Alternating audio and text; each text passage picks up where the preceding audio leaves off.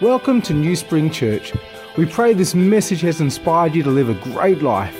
For more information about our story, go to newspring.org.au. Well, Zig Ziglar um, has said in the past, you were designed for accomplishment, engineered for success, and endowed with the seed, seeds of greatness. You know, the reality is that there is potential that is lying in every single human heart. There is potential, but you know, potential stays potential unless you can actually get that potential out of you, don't you? How many times have you sort of seen someone and said, man, there's a lot of potential in that guy, and you fast forward down the track and you're saying, there's a lot of potential in that guy. Another year or two goes, there's a lot of potential in that guy. The guy turns out and, and, and you know what, something happens and, and they go, well, you know what, that guy had a lot of potential. It, there's this tense that can kind of happen. You have a lot of potential to, man, he had a lot of potential. And potential can kind of run away from us really, really fast. From the youngest of age, we can see a little baby as they come into the world, and you see there's a lot of potential there. We were just with our uh, my youngest, um, my young nephew um, yesterday, and his name is Isaiah, and uh, my youngest brother had a baby which is still freaking me out because I, I, know my brother. How can you look after a little baby? It's like, oh my goodness. But, but, but, but we're holding it, and Andrew is holding little Isaiah, and, and, and we're starting to see this little personality starting to come out, starting to see the smiles and, and all that. And so, well, there's so much potential in that child. And I know there's a lot of potential in that child because, man, that child, wow, that child's amazing. Um, but then, you know, babies, as soon as they come out, they want to move, don't they? You know, it's like they, they start wriggling and then sooner or later they start crawling. Then they get to their feet and then it is all over. You lose your child in the shopping center because they have run off because they want to go. And, and it seems from the youngest of ages that, that, that the humans, are, they have it inside of them that they want to go.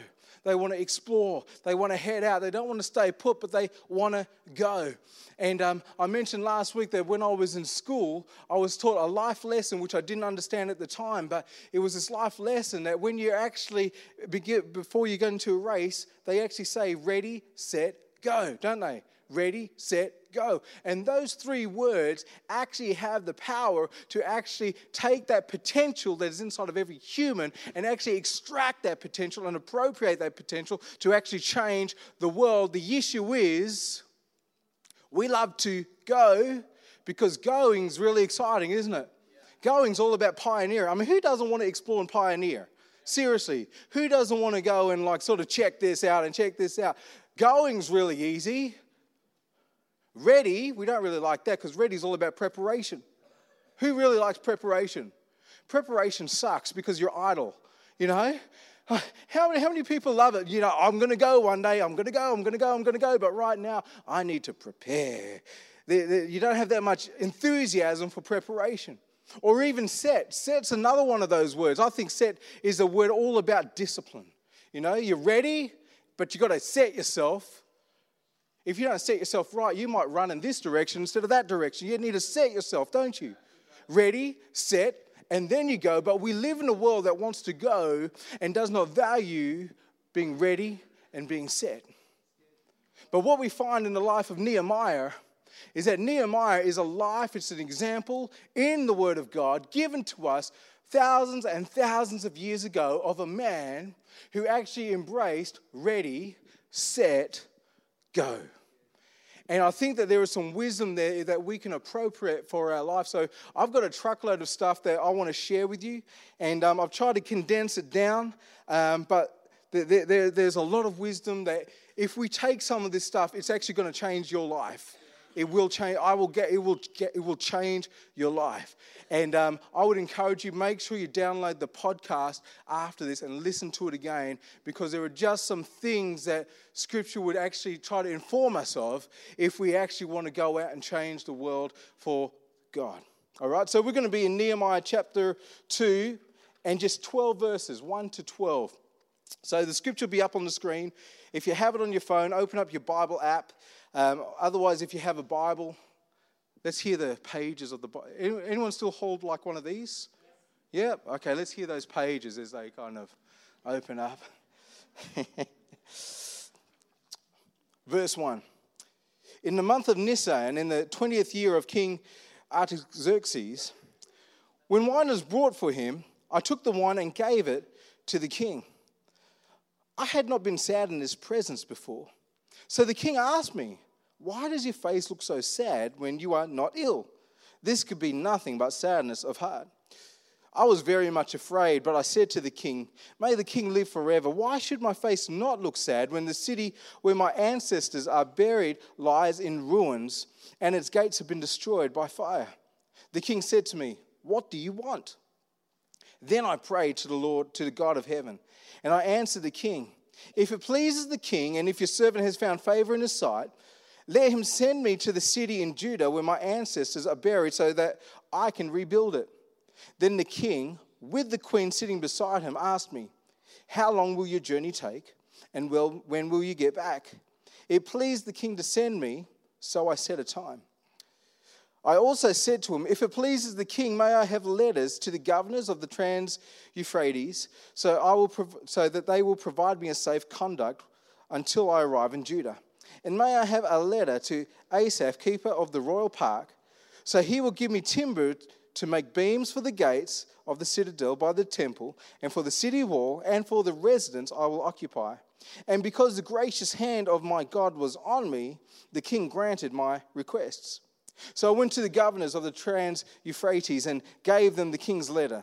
The king had also sent army officers and cavalry with me. When Sanballat and Horonite, oh, Horonite and Tobiah of the Ammonite official official heard about this, they were very much disturbed um, that someone had come to promote the welfare of the Israelites. I went to Jerusalem, and after staying there for three days, I set out during the night with a few others. I had not told anyone what God had put in my heart to do for Jerusalem. There were no mounts with me except the one I was riding on. We're going to go through a couple of wisdom things of wisdom about this whole idea of being ready, being set, and going. And we're going to go them pretty fast. So if you have notes, take some notes. Otherwise, as I said, read the podcast. And the first thing I want to talk about is something that we don't value in the world today, but I want to talk about the importance of time. Time is really, really important. Time is something that we often do not think about. Time is something that we live in this world right now, and we would use rhetoric and language like, I'm so time poor. And because we use language like that, it actually creates a system or a culture that actually means that we actually despise the idea of something taking time. But things actually do take time. You know, I would much rather have, man, a piece of uh, uh, amazing, like just something that's been cooking for hours and hours and hours and hours and just getting soft and succulent and, and just dripping with just like, oh my goodness. I do these amazing pork ribs. They are incredible. It takes three hours to get them right. I don't do them that often because I don't have three hours, but it takes three hours. Can you imagine if I took those pork ribs and chucked them in a microwave for like 10, like, like five minutes? They would be wrecked. But we live in a world that doesn't appreciate time. Verse 1 says this In the month of Nisan, in the 20th year of King Xerxes, the wine was brought before him. Nehemiah had initially heard the news of the predicament of this people in the month of Kislev. That means absolutely nothing to us. But what we need to know is that the time between Kislev and Nisan is four months. Four months. Nehemiah hears something, it breaks him, and he is praying continually for four months. Time. Time. Time. Four months. Four months. Nehemiah is wrestling with something for four months. Time. Time. And during this time, this is what's really interesting and something that we don't get in this society. Get this it's four months later, and this is the very first time that the king have seen, has seen that he's sad. This guy has been broken for four months, and he still gets on with his job without anyone knowing. How many times do we just want it? We just bleed it over everyone, don't we? That is a sign of immaturity. That is immaturity. For four months, the king had no idea that Nehemiah is broken. For four months. no bleeding. Time is important. Time is important for at least two things. Time is important for forging patience in our life. The unfortunate thing about developing patience is that patience is grown in the soil of delay. I want the fruit of the Spirit, patience. Yeah, well, expect delay. And like, Jesus, come on, Jesus. Like, surely, can't you see there's an emergency in the world right now? Like, they're talking about World War III right now. And God will say, Yeah, but He's not in a rush. And He will not allow us to shortcut because He will take the appropriate time that He wants. So it's important for patience, but you know what? Even more importantly, I believe, time is important for testing. And this is what's tested, okay? This desire in Nehemiah is tested and it's sifted to the point where we're able to distinguish is, is this an ambition of Nehemiah or is this a God given burden for Nehemiah? It takes time to distinguish. You may see something, or I may see something and say, God, you need to do something. But if it becomes ambition, which is rooted in our humanity, it actually it's all about me. It really is. It's all about me. But if I allow the process to go by, and if I allow the time, and suddenly that's thing, and it may have started, maybe this is an ambition, but no, no, no. There's sifting and there, there's forging, and, and over time, God actually reveals and shows and actually forges this God given burden on someone. Man, then we start doing some stuff. And kingdom work is always done through a burden. Kingdom work is never done through ambition because you start building your own tower, your own little empire. And to be honest, we've got enough churches doing that. Burden, burden. And here's the thing, right? Burden happens through prayer. It does. The thing that's difficult about prayer, prayer seems to be such it just seems to be so inefficient. Have you ever noticed that? It just seems to be so inefficient. I mean, surely there is work to do, there's things to do. But yet, God will say, Oh, no, I, am asking you to spend hours before me on your knees. What a waste of time. I could be doing this, I could be doing that. No, on your knees, praying, inquiring of the Lord. It takes time to inquire of the Lord. It takes time. It, it, it takes time to allow God to search our hearts. Well, I know for me it does because I know that the heart is deceitful above everything else. And, and I could even step out and think, this is a God thing, this is a church thing, this is a kingdom thing. And I need God to actually search my heart to make sure that this isn't a Dave thing. Because if it becomes ambition, it's not going to have the strength to actually follow it through. But how many times have you seen someone who's carrying a burden, or you've read in the history book someone who has a burden and they just keep on going and going and going, and they take hit after hit after hit after hit, and they're so consistent and they're so faithful? It's because they're not driven by an ambition, they have a God given burden, and it was birthed somewhere. It was birthed somewhere. And it doesn't have to be like, oh, like in a church setting. Burdens are given to everyone. Everyone. God is the only one who's big enough to carry every single burden that's in the world. He's the only one who's big enough. But what he does do is that he'll give Aaron a burden, he'll give me a burden, he'll give Nathan a burden, he'll give Chitty a burden, he'll give Mum a burden, he'll give every one of us a burden. And collectively, if we actually come to the point where this is a burden, we will actually see many burdens actually being carried. It's a burden.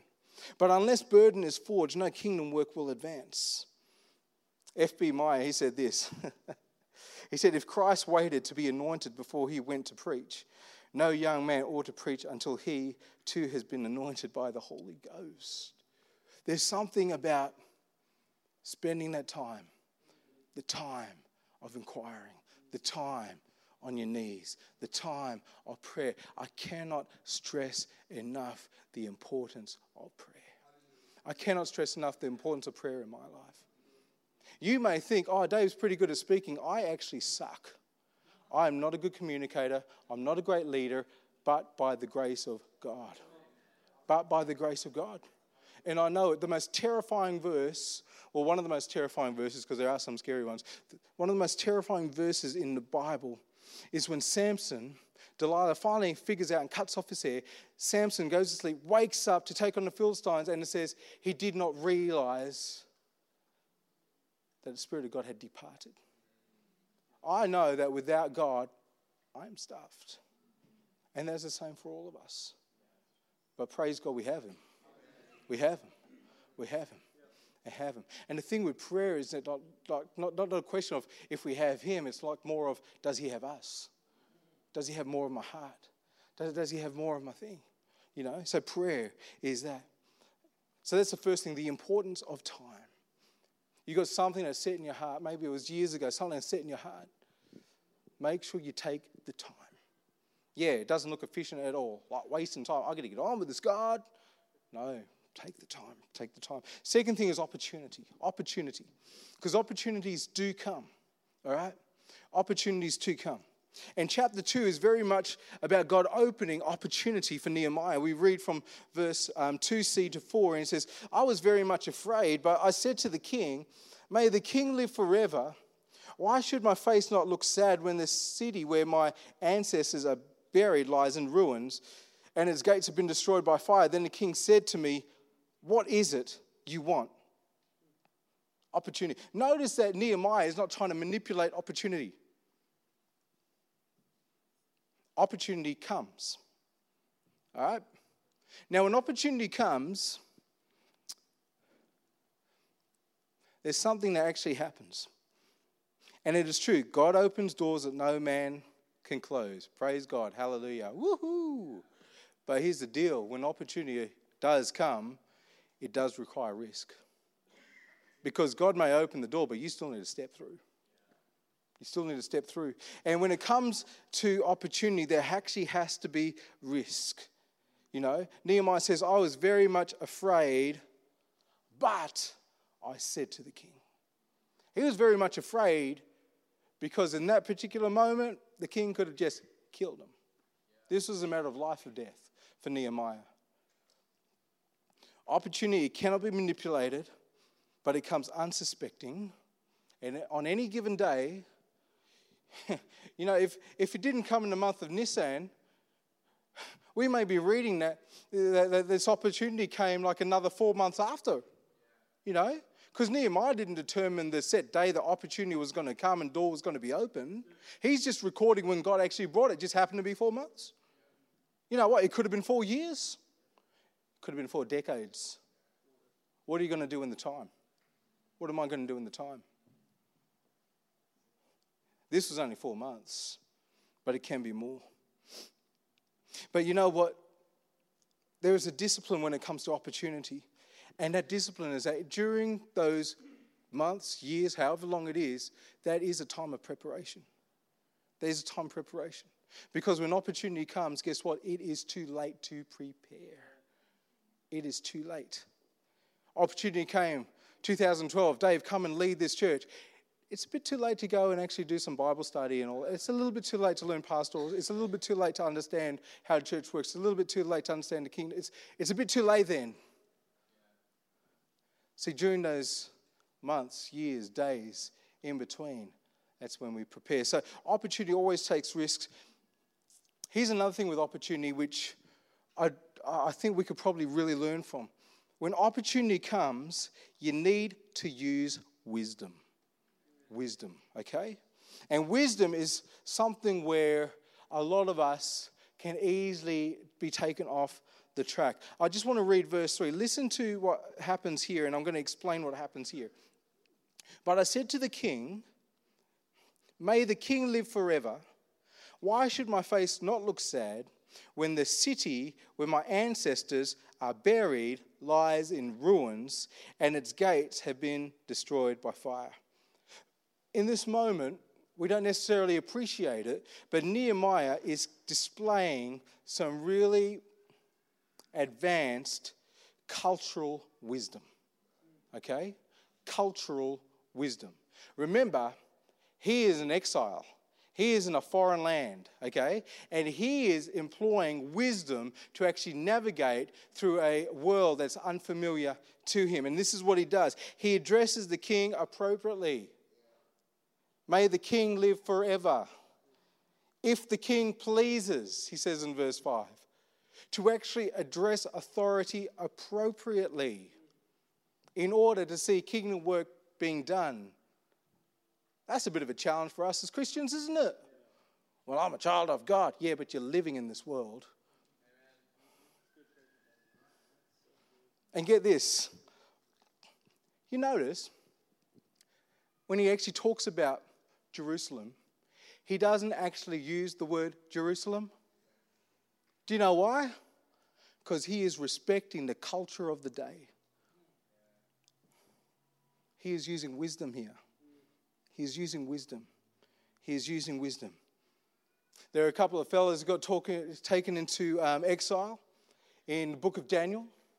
Shadrach, Meshach, Abednego. Daniel's there, obviously. And at the beginning of the chapter, it says that, that they were taken away and they, it said they were looking for uh, men who were without any physical defect, handsome, showing aptitude for every kind of learning, well informed, quick to understand, and qualified to serve in the king's palace. He was to teach them the language and literature of the Babylonians. Isn't it funny that God's people get taken to a foreign land where they are expected to actually learn the cultural etiquette, language that actually pertains to that culture? Even though they come from a different culture, they still need to actually learn about that culture. That's Old Testament. Let's go to New Testament. You ever read about this guy called Paul, the apostle? Right? He goes to Athens one day. We read it in Acts 17, verse 28. And he says some great stuff that we go, hey man, praise the Lord. And it is great. And he says, For in him we live and move and have our being. Absolutely. Guess what he says? Listen to this. He's talking to, he's in Athens, okay? This is what he says. And some of your own poets have said, We are his offspring. Paul knew how to go into a foreign culture and actually advance the kingdom in a foreign culture by respecting that culture. One of the issues that I have observed, and it may not be true, but it's just an observation and perception from my part, is that we as the church, we as Christians, have become so familiar with this world that we do not recognize and understand that throughout Scripture, particularly in the New Testament, we are told that we are supposed to live as foreigners in this land. And we jump up and down as if the world needs to actually bow down to our cultural norms instead of being wise enough to actually try to understand where they're coming from so we can actually bring the gospel in we, the, Australia is not a Christian nation. Australia is a secular nation. And we are, as the body of Christ, supposed to live as foreigners in this world. We are. First Peter 2 says, Dear friends, I urge you, as foreigners and exiles. Isn't it amazing how he uses that, foreigners and exiles? We've just been reading about these Nehemiah is an exile. Daniel is an exile. To abstain from sinful desires which wage war against your soul. Live such good lives among these people so that they, though they accuse you of doing wrong, they may see your good deeds and glorify God on a day he visits us. You know, when opportunity does come, it is imperative that we actually embrace wisdom in those moments because you can either win it or lose it in that moment when that door is open by absolutely just not giving due respect to the culture of who we're actually trying to reach. Okay? There are cultural norms, and it's not just in different countries. You go even in Perth, there's a different culture in Armadale as opposed to like the western suburbs. Guarantee. Absolutely.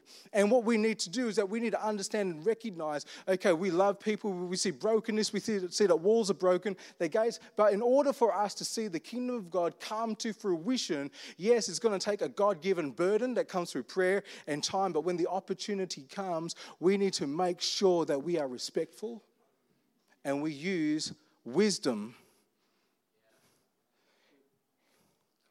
The Word of God says to be in the world, but not of the world. It doesn't say to be in the world, but separate from the world. In the world, but not of the world. And that's where wisdom has to come in. And that's going to take some grappling. That's really going to take some grappling. Um, notice how Paul says, as your poets have said, the creative arts have always been one of the main shapers of culture. Always. So even though there is stuff in creative arts where it's like so much in the creative arts world that is opposed to Christian culture. I still need to be aware of what they're trying to say. Because they're actually communicating and they are shaping. And I need to be aware of that. And and, and, and, to respect the dialogue that's happening. Because even as we as Christians are grappling with this world, the rest of the world is grappling with the world. And that's where respect and love and actually comes in. But when the opportunity comes, that's when we actually step in appropriately and we actually bring in our kingdom message. Yeah? Is that okay? Have you seen that in Nehemiah before? It's right there in verse 3. Nehemiah 2 4, get this. This is, this is really interesting. Because um, the king says, Well, what do you want? The very next thing he says, The king said to me, What, do, what is it you want? Then I prayed to the God of heaven. Those quick little sharp prayers I have found in my own life. They are only sufficient and they're only validated and they only really happen if there's been sufficient prayer that's done beforehand. It's not like this thing where you can switch on. I know in my, in, personally in my life, and, and I think uh, to, to some extent I have a great advantage because I've kind of been forced into this thing um, where it's like I know that I, I need to pray, but throughout the day and all that, there will be constant inquiries of God. And I say, okay, what do you reckon? And um, you know. But to actually have that, you can't, you can't just turn that on. It actually comes from actually cultivating relationship and prayer with the Holy Spirit. But I find it very interesting that the opportunity comes and immediately there's this awareness of Nehemiah no, I'm still dependent on God. I've been dependent on God for four months so far, and like right now, I need God. I'm dependent on God. So that's just a side note. Next thing, when it comes to this, the necessity of a plan. The necessity of a plan. The necessity of a plan. Don't need a plan, Dave. I'm just led by the Holy Ghost. Do you realize God actually had a plan before the foundation of the earth? That's what it says, right? if you're talking about a plan and you want to be like God, make sure you actually have a plan. Oh my goodness. Drives me nuts sometimes. I just got the Holy Ghost. Well, so do I. Why do you prepare, Dave? Aren't you just led by the Spirit? Yeah, I am. Absolutely. But the Holy Spirit's leading me at the very like, uh, like, like the Holy Spirit leads. And, and we need to actually understand that we do need a plan. And just lying on that sort of thing, that's actually called laziness.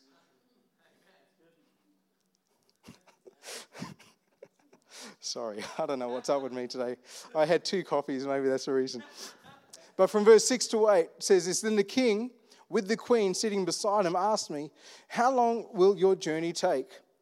And when will you get back? It pleased the king to send me. Get this, so I set a time. I also said to him, The king, please, if it pleases the king, may I have letters to the governors of Trans Euphrates, so that I may provide that they may provide me safe conduct until I arrive in Judah. And may I have a letter to Asaph, keeper of the royal park. Get this, so he will give me timber to make, um, make beams for the gates of the citadel by the temple and for the church wall, uh, the city wall Get this, and for the residence I will occupy. And because the gracious hand of God was on me, the king granted my request. Something about a plan. You need to make decisions when you have a plan. The opportunity came, and there was no oohing and ahhing. Right there, in that moment, Nehemiah says, So I set a time. I set a time. You know, sometimes when it comes to leadership, the ones who actually pioneer and progress and all that are usually not the smartest people, but they're the ones who just step out when the time comes. I guarantee you, in this church, I am not the smartest person, right? I am definitely not the smartest person. I would hope that when we sit in a board meeting, that I'm not the smartest person around that board. But what I do know is I have wisdom and I have discernment that comes from God, and I know when the opportunity comes and I will make a decision, we will go now. We will go now. Leaders aren't the smartest very often, but a leader is the one who always goes first. Someone always has to go.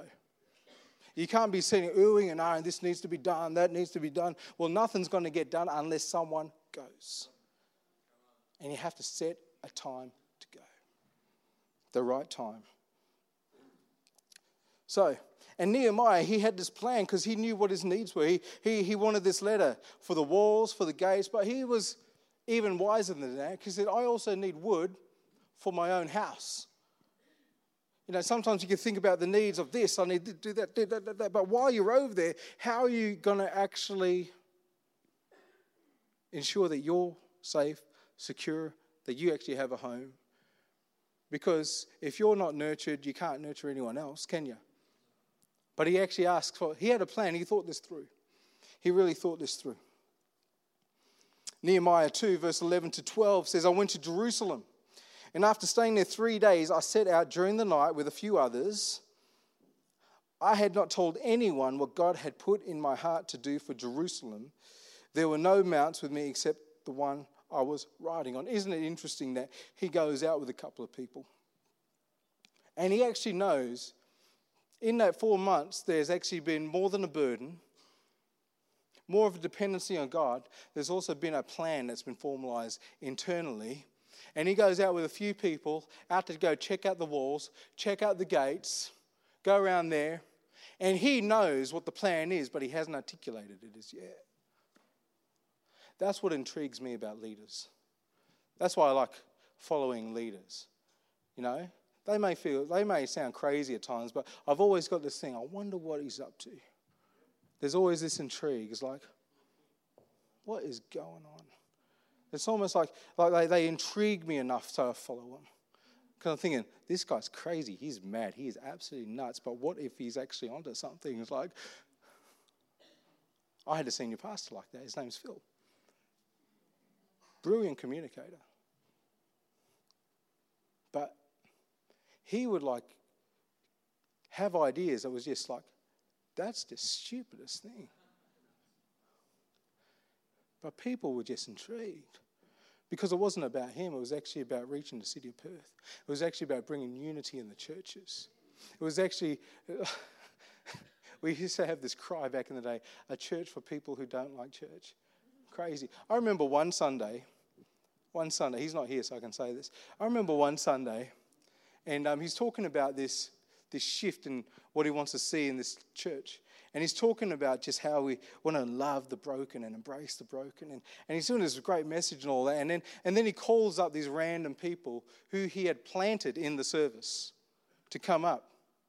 Bikie with tattoos, so someone who's like dressed up really bad and, and all that and he fully got the church, right? Just, oh, and then he starts interviewing them. That's crazy. Well, what would you guys do if I did that? What would you do? it's crazy. But it's actually about that. There's something in the heart. There's something in the heart. I, I, th- I, I, I actually think that when it comes to this area, that it's not going to be one church that gets the job done, it's going to be every church that gets the job done. I have this picture, if you want to know what's in my heart. I have this kind of picture about every 10 minutes away, there's a church presence. Just 10 minutes. You know, instead of Like, sort of saying, well, let's go and do something overseas, or let's go do something in another suburb. So that's why I say, okay, something like Jull Street. Trevor and I, we've gone a couple of times to that shopping centre in Camillo, around there. What's it called? Is it Champion Lake Shopping Centre? Where that, where that, where that tab where that young guy got smashed the other day? Really dark area. That needs a church presence. I was over in Kelmscott. That needs a church presence. I was in Beckenham yesterday having brekkie with the family. That needs a church presence. But could you imagine just pockets of church presence just 10 minutes from each other? And if you were able to take a air shot view and you had a map and you just saw these little dots, you would actually be able to see that there's strength is not necessarily in having like thousands of people coming on a Sunday, but the strength is actually in the number of church presences, whatever they look like, who carry the same heart, who carry the same spirit, and actually have the same like that that is power that is a powerful picture. And that's why I say we need to go out so God will shape our heart. Because whether or not, if I'm here or not, this vision is not dependent on me. Okay? It's not dependent on me. This church is not dependent on me. I know that for a moment God has allowed me to hold it. And I hold it very lightly. Very, very lightly. Because I know that at some stage I will pass it on to someone else. And the church will continue. But while we're here in this moment, I just kind of figure we might as well have the best shot that we possibly can. What's the reason why we're doing Nehemiah? Because the walls are broken and the gates are burnt. And I am praying that God is putting a burden on this church. I want to show you something about the test of a burden, okay? The test of a burden. And it's found in verse 12.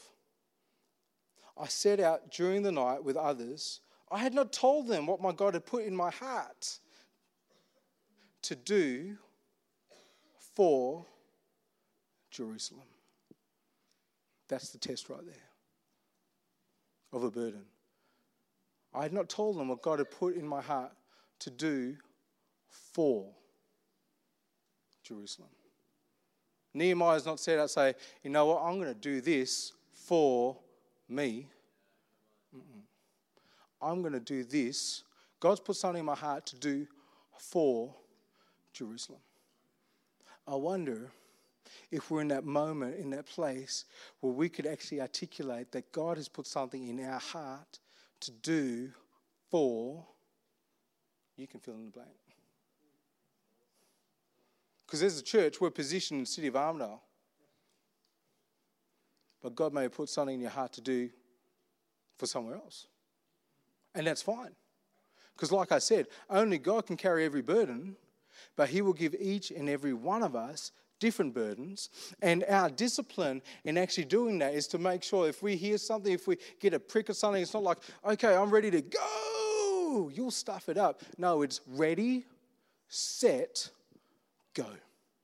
And that takes time. That takes time. Many people have come into this church and have talked to me about this church. And, um,